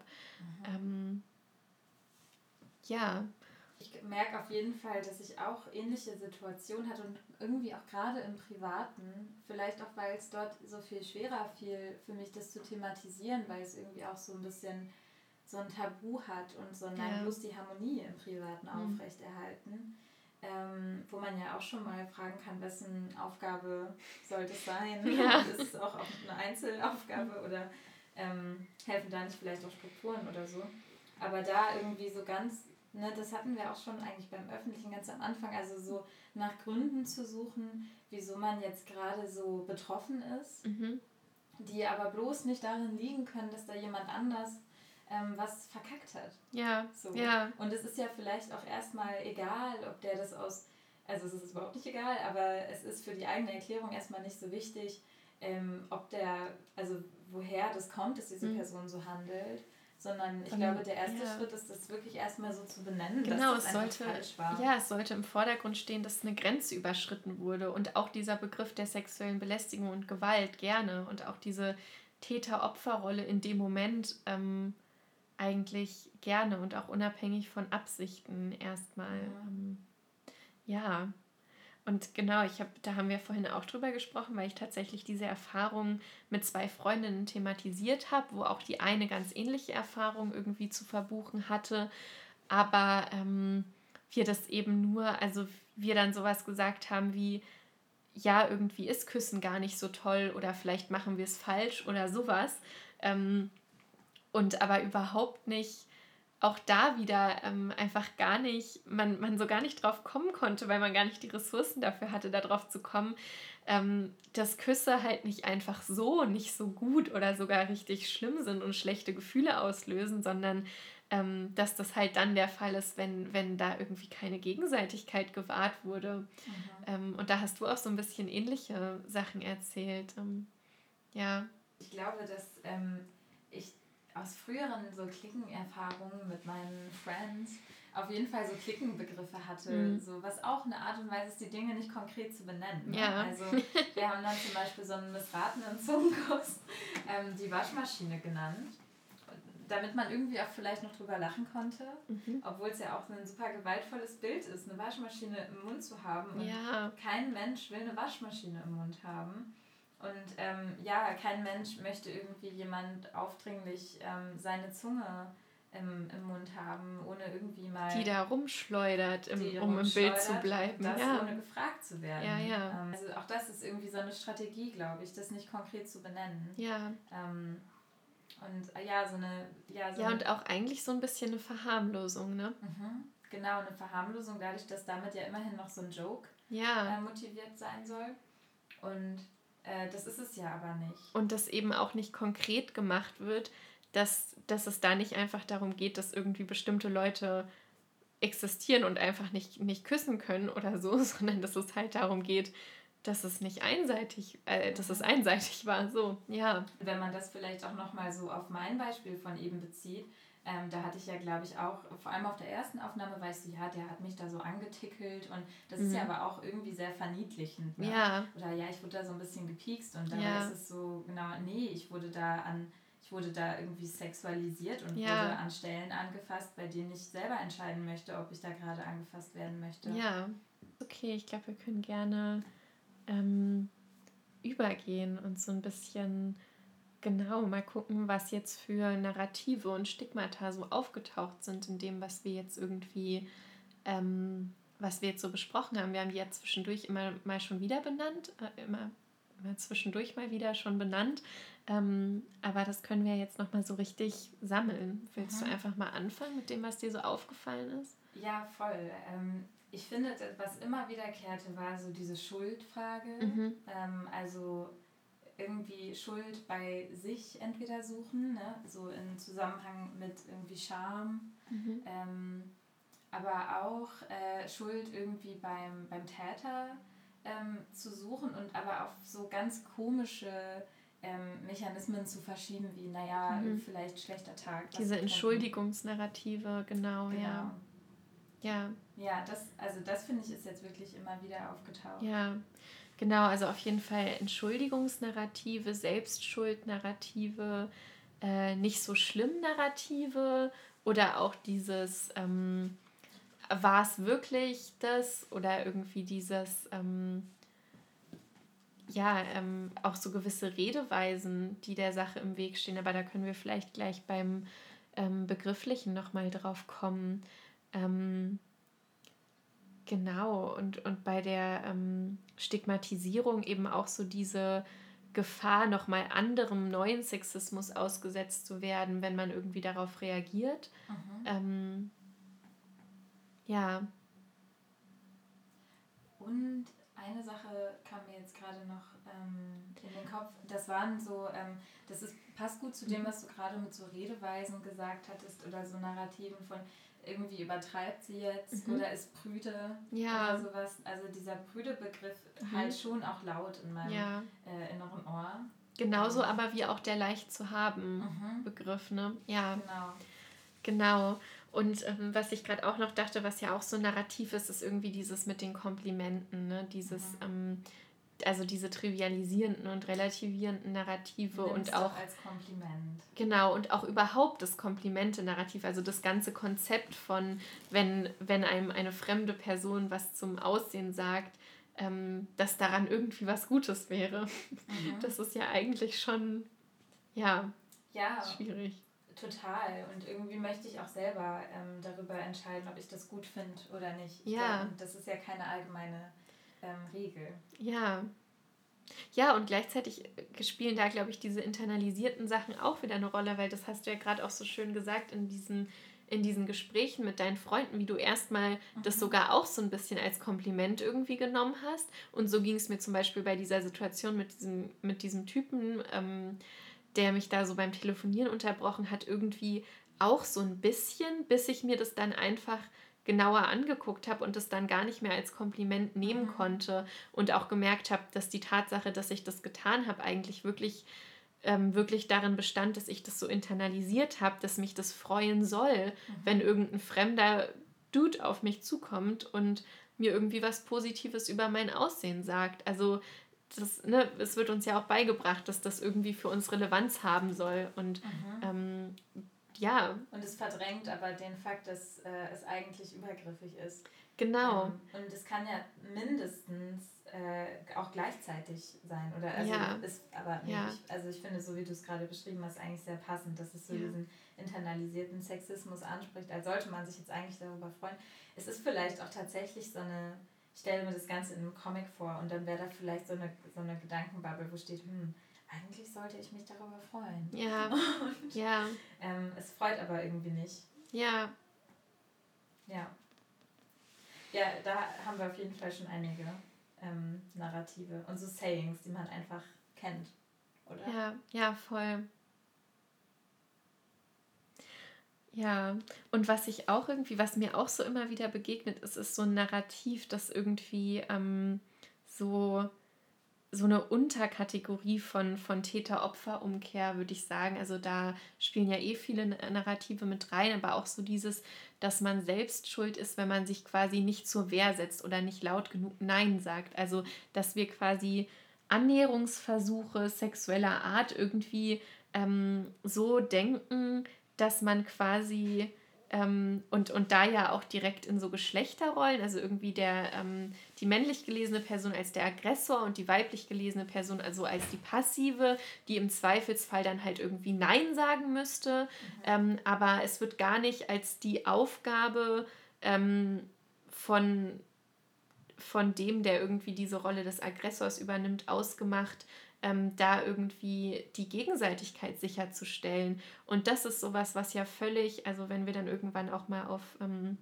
Gesetzeslagen zu sprechen kommen, was sich sogar da widerspiegelt, dass wir ähm, eben nicht in so einem Ja heißt Ja-Grundsatz denken, sondern in einem Nein heißt Nein-Grundsatz, auf dem ja auch unsere Gesetze beruhen. Also dass man eben ähm, Sexualität so ähm, so schon als so was Grenzüberschreitendes gedacht wird und Flirten ähm, als wenn das so in der Natur der Sache liegen würde. Mhm. Ähm, und das ja dann auch irgendwie verknüpft mit so Geschlechterrollen. Also so, ein, so, eine, so eine Sache, ja. Und was mir da irgendwie als bestimmte Stigmatisierung noch begegnet ist, ist irgendwie ähm, gerade in dieser Situation, die ich vorhin erzählt habe mit der Bahn, ähm, wenn ich dann Nein zu diesem ähm, Mann gesagt habe, also dass ich ihm, dass ich zum Beispiel jetzt nichts mit ihm machen möchte und dass ich ihm nicht meine Nummer geben möchte, ähm, dann hat der ähm, auch ganz explizit so zu mir gesagt, ähm, das kann ja, also das meinst du doch nicht so mit dem Nein, du bist doch total süß und du bist viel zu süß, um jetzt irgendwie mir hier ein ernst gemeintes Nein zu sagen. Ähm, und das war irgendwie schon total krass, dass das so ausgesprochen wurde. Gleichzeitig habe ich das Gefühl, das habe ich wahnsinnig oft äh, irgendwie genauso erlebt und er hat es halt nur besonders explizit ausgedrückt. Ähm, und genauso auch mit, mit dieser Voraussetzung, dass irgendwie Sexualität so was grundsätzlich Grenzüberschreitendes ist. Da hatte ich auch mal im Privaten so, ein, ähm, so eine ganz schlimme Begegnung eigentlich mit jemandem, der mich auf einem ersten Date einfach immer wieder äh, wirklich betatscht hat und einfach nicht aufgehört hat. Und als ich dann ihn darauf angesprochen habe, eben auch ähm, wirklich meinte mir zu erklären, dass Sex ja aber eben so funktioniert. Ähm, und dass er ja auch, also dass er denkt, er hätte auch nie Sex gehabt, wenn, wenn er das nicht so machen würde, dass er immer so ein bisschen Grenzen überschreitet. Mhm. Ähm, und das ist doch total gefährlich. Also das ist doch ja. so anfällig dafür, ja. mal so richtig Scheiße zu bauen. Was, also, Absolut. weil, weil ja, genau, weil es ja so, also, ne, wenn man jetzt mal ausbuchstabiert, was sexuelle Gewalt ist, dann ist es ja Grenzüberschreitung in Sachen Sexualität. Mhm. Und genau das ist in unseren Begriffen von Erotik offensichtlich angelegt. Also, das ist ja halt verrückt. Und das ist aber das ist jetzt vielleicht auch eine gute Überleitung zu dieser Begriffsebene, weil wir mhm. jetzt, glaube ich, nochmal gut gegriffen haben, ähm, warum das so wichtig ist und warum man Begriffe auch revolutionieren sollte und irgendwie gucken sollte, ähm, was sind eigentlich so Konnotationen, was sind so Redeweisen, was sind so Implikationen, ähm, die irgendwie, die eigentlich unpassend sind und die was verschleiern ähm, oder die irgendwie Schaden anrichten oder Potenzial dazu haben. Mhm. Ja, voll. Also ich glaube, wenn wir so begrifflich auf irgendwie sagen wir mal, neue Begriffe oder auch so neue Definitionen kommen wollen, dann ähm, habe ich jetzt auch gerade nochmal in unserem Gespräch gemerkt, es ist alles halt so unglaublich vielseitig und diese äh, Begriffe und Definitionen müssten sich irgendwie dadurch auszeichnen, dass sie so eine diese Vielseitigkeit oder auch diese, diese Masse an Erfahrungen mit einschließen mhm. können mhm. oder so ähm, sie implizieren können. Und ähm, gleichzeitig äh, aber auch wichtig ist, dass es nicht irgendwie zu schwammig wird. Also ja. es ist äh, gar nicht leicht. Was ja. würdest du sagen? Ja, also ich hatte ja vorhin irgendwie schon mal gesagt, dass ich glaube ich, also dass ich auch denke, es muss irgendwie ähm, klar werden, dass das so sich konkret und objektiv bestimmen lässt und trotzdem muss es offen sein. Und ich hatte mich ja so ein bisschen dafür ausgesprochen, dass man von sowas spricht wie ähm, einer Einschränkung in der ähm, Freiheit über seinen Körper und seine Sexualität selbst zu, zu verfügen. Und dass ich denke, dass es irgendwie so ganz gut wäre, diesen Körperbegriff da auch einzubauen, weil ich glaube, dass es total ähm, wichtig wäre, irgendwie ähm, so, ähm, ja, vor allem äh, dass, dass irgendwie der Begriff zulässt, dass so bestimmte rassistische und ableistische Diskriminierungserfahrungen auch unter sexuelle Belästigung fallen. Ähm, und dass, dass es eben auch möglich wird, und das ist sowas, was in konventionellen Redeweisen von sexueller Belästigung oder so stereotypischen Bildern, ähm, das haben wir vorhin auch gesagt, dass die sich immer in sehr binären Geschlechtsbildern abspielen mhm. ähm, und da ganz unfaire Zuweisungen vornehmen, was, was Täter-Opfer-Zuweisung angeht, aber eben auch, ähm, eben auch alle ähm, alle äh, Diskriminierungserfahrungen oder alle sexuellen Belästigungserfahrungen von nicht-binären Menschen, von intergeschlechtlichen, mhm. von transgeschlechtlichen Menschen ähm, eigentlich völlig, also nicht eigentlich, sondern die gar, das gar nicht das möglich macht, die als solche mhm.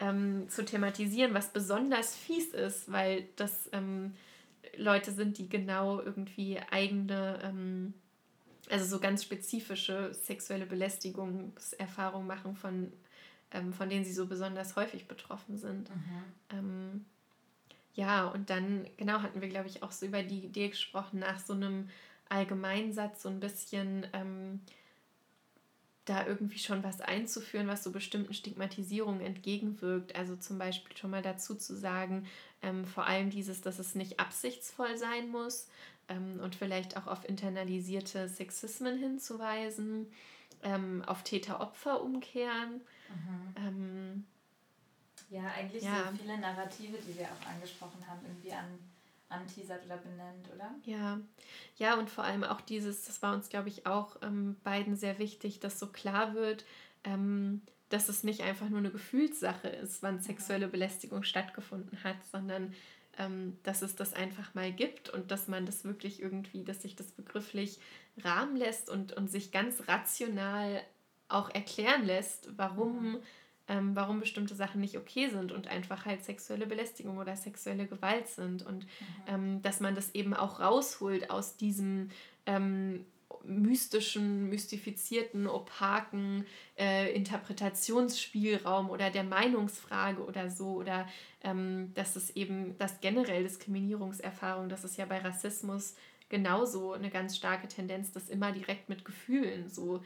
ähm, zu assoziieren und, und dann irgendwie davon zu sprechen, jemand ähm, habe sich diskriminiert oder verletzt gefühlt, mhm. statt äh, irgendwie, was ja eigentlich nahelegt, dass Diskriminierung, also was nahelegt, Diskriminierung oder sexuelle Belästigung könne nicht tatsächlich einfach objektiv ähm, ja. existieren. Also ich glaube, das Problem wäre dann auch, ist doch dann vor allem auch das auf so einem, äh, wie so einem, wie so Gegensätze wahrzunehmen, emotional ja. und äh, rational und dabei ist es ja, also wenn jemand sich meinetwegen so äußert, dass er oder sie äh, sexuell belästigt wurde und es fühlt sich so an, dass auch einfach gut der Fall sein kann. Also ja. genau, das ist der, kann ja der Tatbestand dann auch sein. Ja. Und ähm, muss sich nicht gegenseitig irgendwie aufwiegen. Nee, das stimmt. Emotionen und äh, Rationalität. Also ich glaube, dieser, diese Gegenüberstellung hinkt ja an allen Enden. Genau, die Gegenüberstellung hinkt, aber ich glaube, es hinkt auch ganz doll, dass man sexuelle Belästigung fühlen muss. Mhm. Ähm, weil das ja auch nahelegt, dass sexuelle Belästigung erst dann gegeben ist, wenn es sich ganz schlimm anfühlt.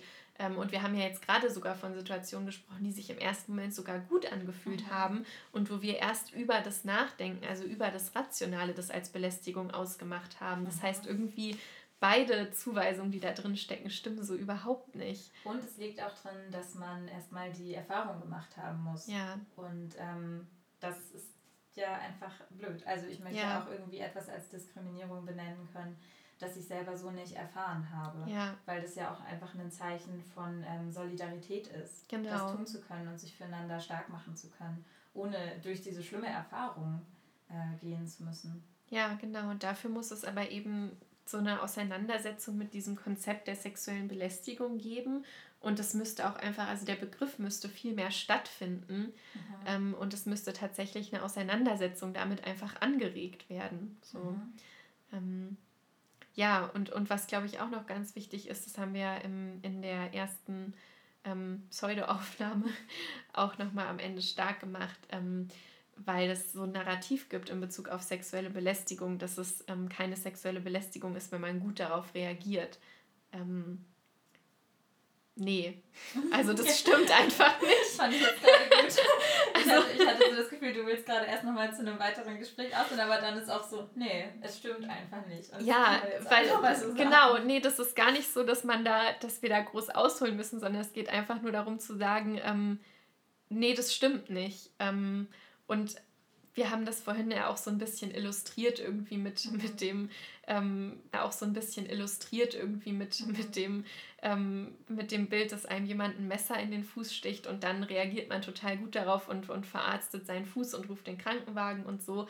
Ähm, und trotzdem würde niemand auf die Idee kommen, dann zu sagen, ach, weil ich gut darauf reagiert habe, ist das jetzt für mich gar nicht so, dass ich ein Messer im Fuß hatte. Also da ist gar kein Messer und mhm. der hat auch gar nicht zugestochen, weil ich habe gut darauf reagiert. Mhm. Und in Bezug auf sexuelle Belästigung gibt es genau diese Begründung und es wird auch ganz stark von weiblich gelesenen Personen reproduziert, was glaube ich mhm. auch in so ein Narrativ reingeht von man will halt die starke oder die coole Frau sein, die jetzt nicht gleich irgendwie diesen Begriff der sexuellen Belästigung rumwerfen muss, weil mhm. sie regelt es einfach so die selbst. reagiert und die auch genau. ihre Sexualität so weit geöffnet hat, dass sie voll easy äh, genau. speaking auf öffentlicher Raum, auch im öffentlichen Raum sich so zeigen kann und ja. so performen kann und so.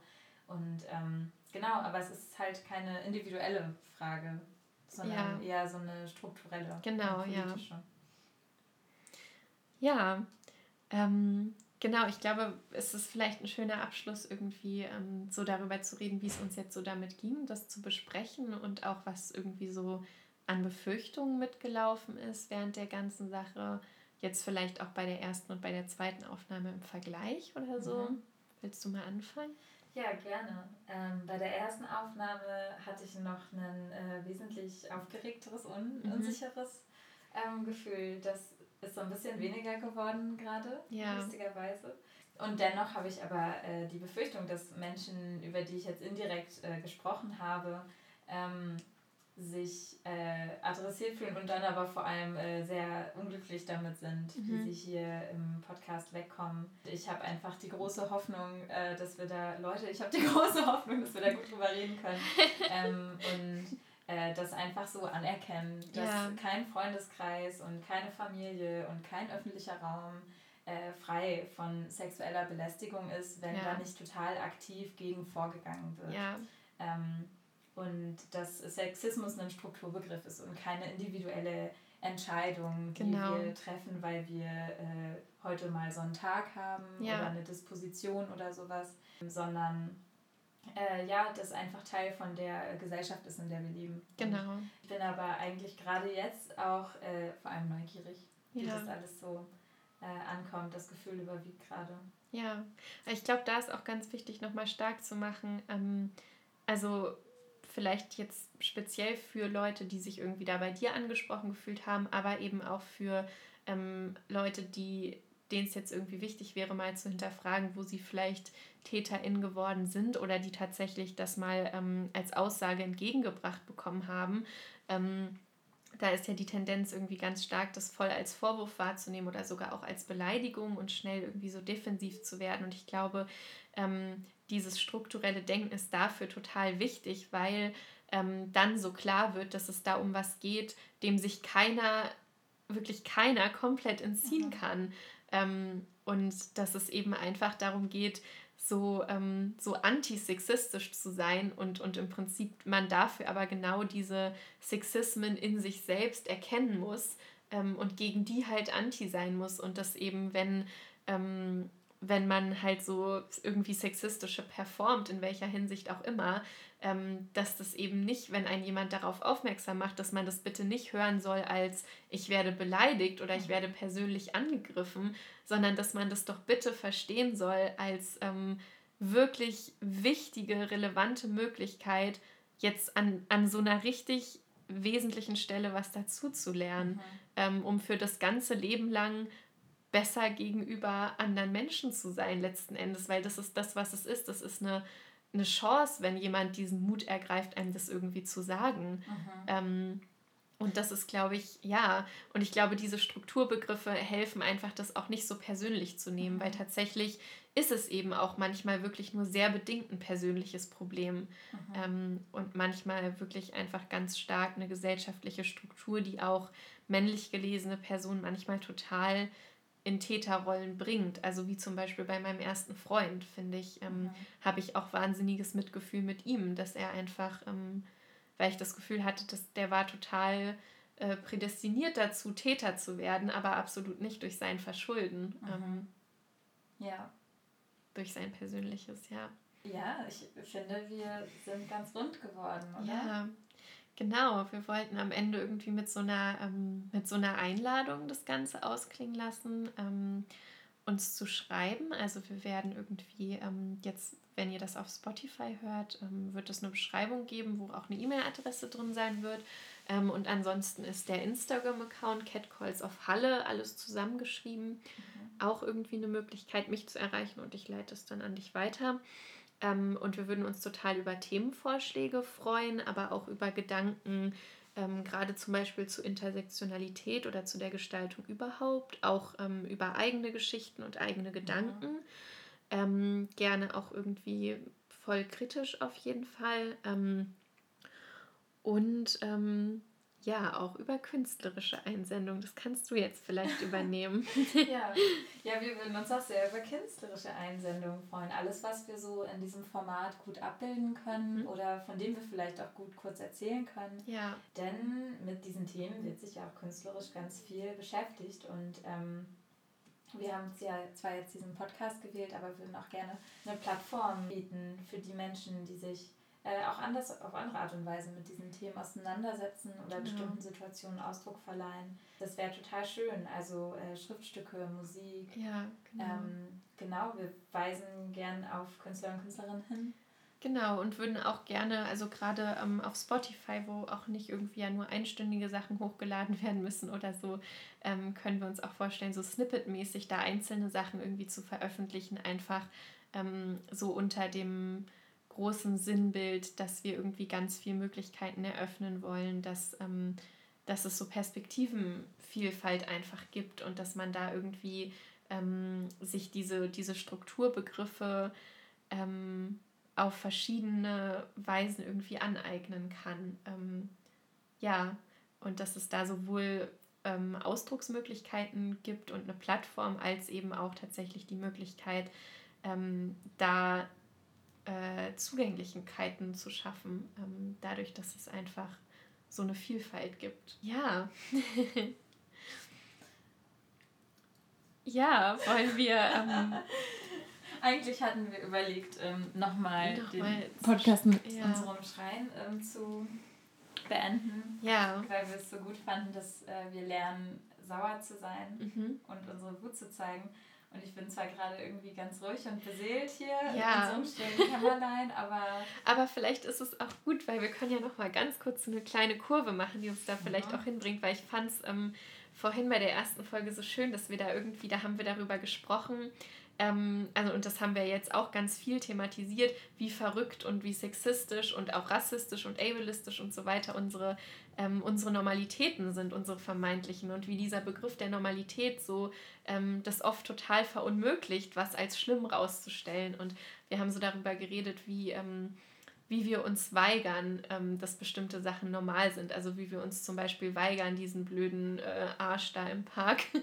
ähm, als normal zu verstehen. Und ähm, da habe ich eben gesagt, dass so ähm, Empörung und Wut für mich ein riesengroßer ähm, Teil davon ist. Also das zuzulassen und das auszuleben, das bedeutet für mich, das ist für mich die aktivste Gegenwehr mhm. ähm, dagegen, das als Normalität zu denken. Mhm. Ja. Und ich, ich merke auch gerade, wenn wir darüber sprechen, ich bin so sauer auf diese Sinnlosigkeit von Normalität und auch auf die äh, Sinnlosigkeit, die sie impliziert, nämlich dass sie irgendwie sowas äh, Stehengebliebenes hat, ja. das wir nicht verändern könnten, ähm, was einfach nicht stimmt. Und dass sie auch so viel Raum für Stigmatisierung aufmacht. Ne? Genau. Ja.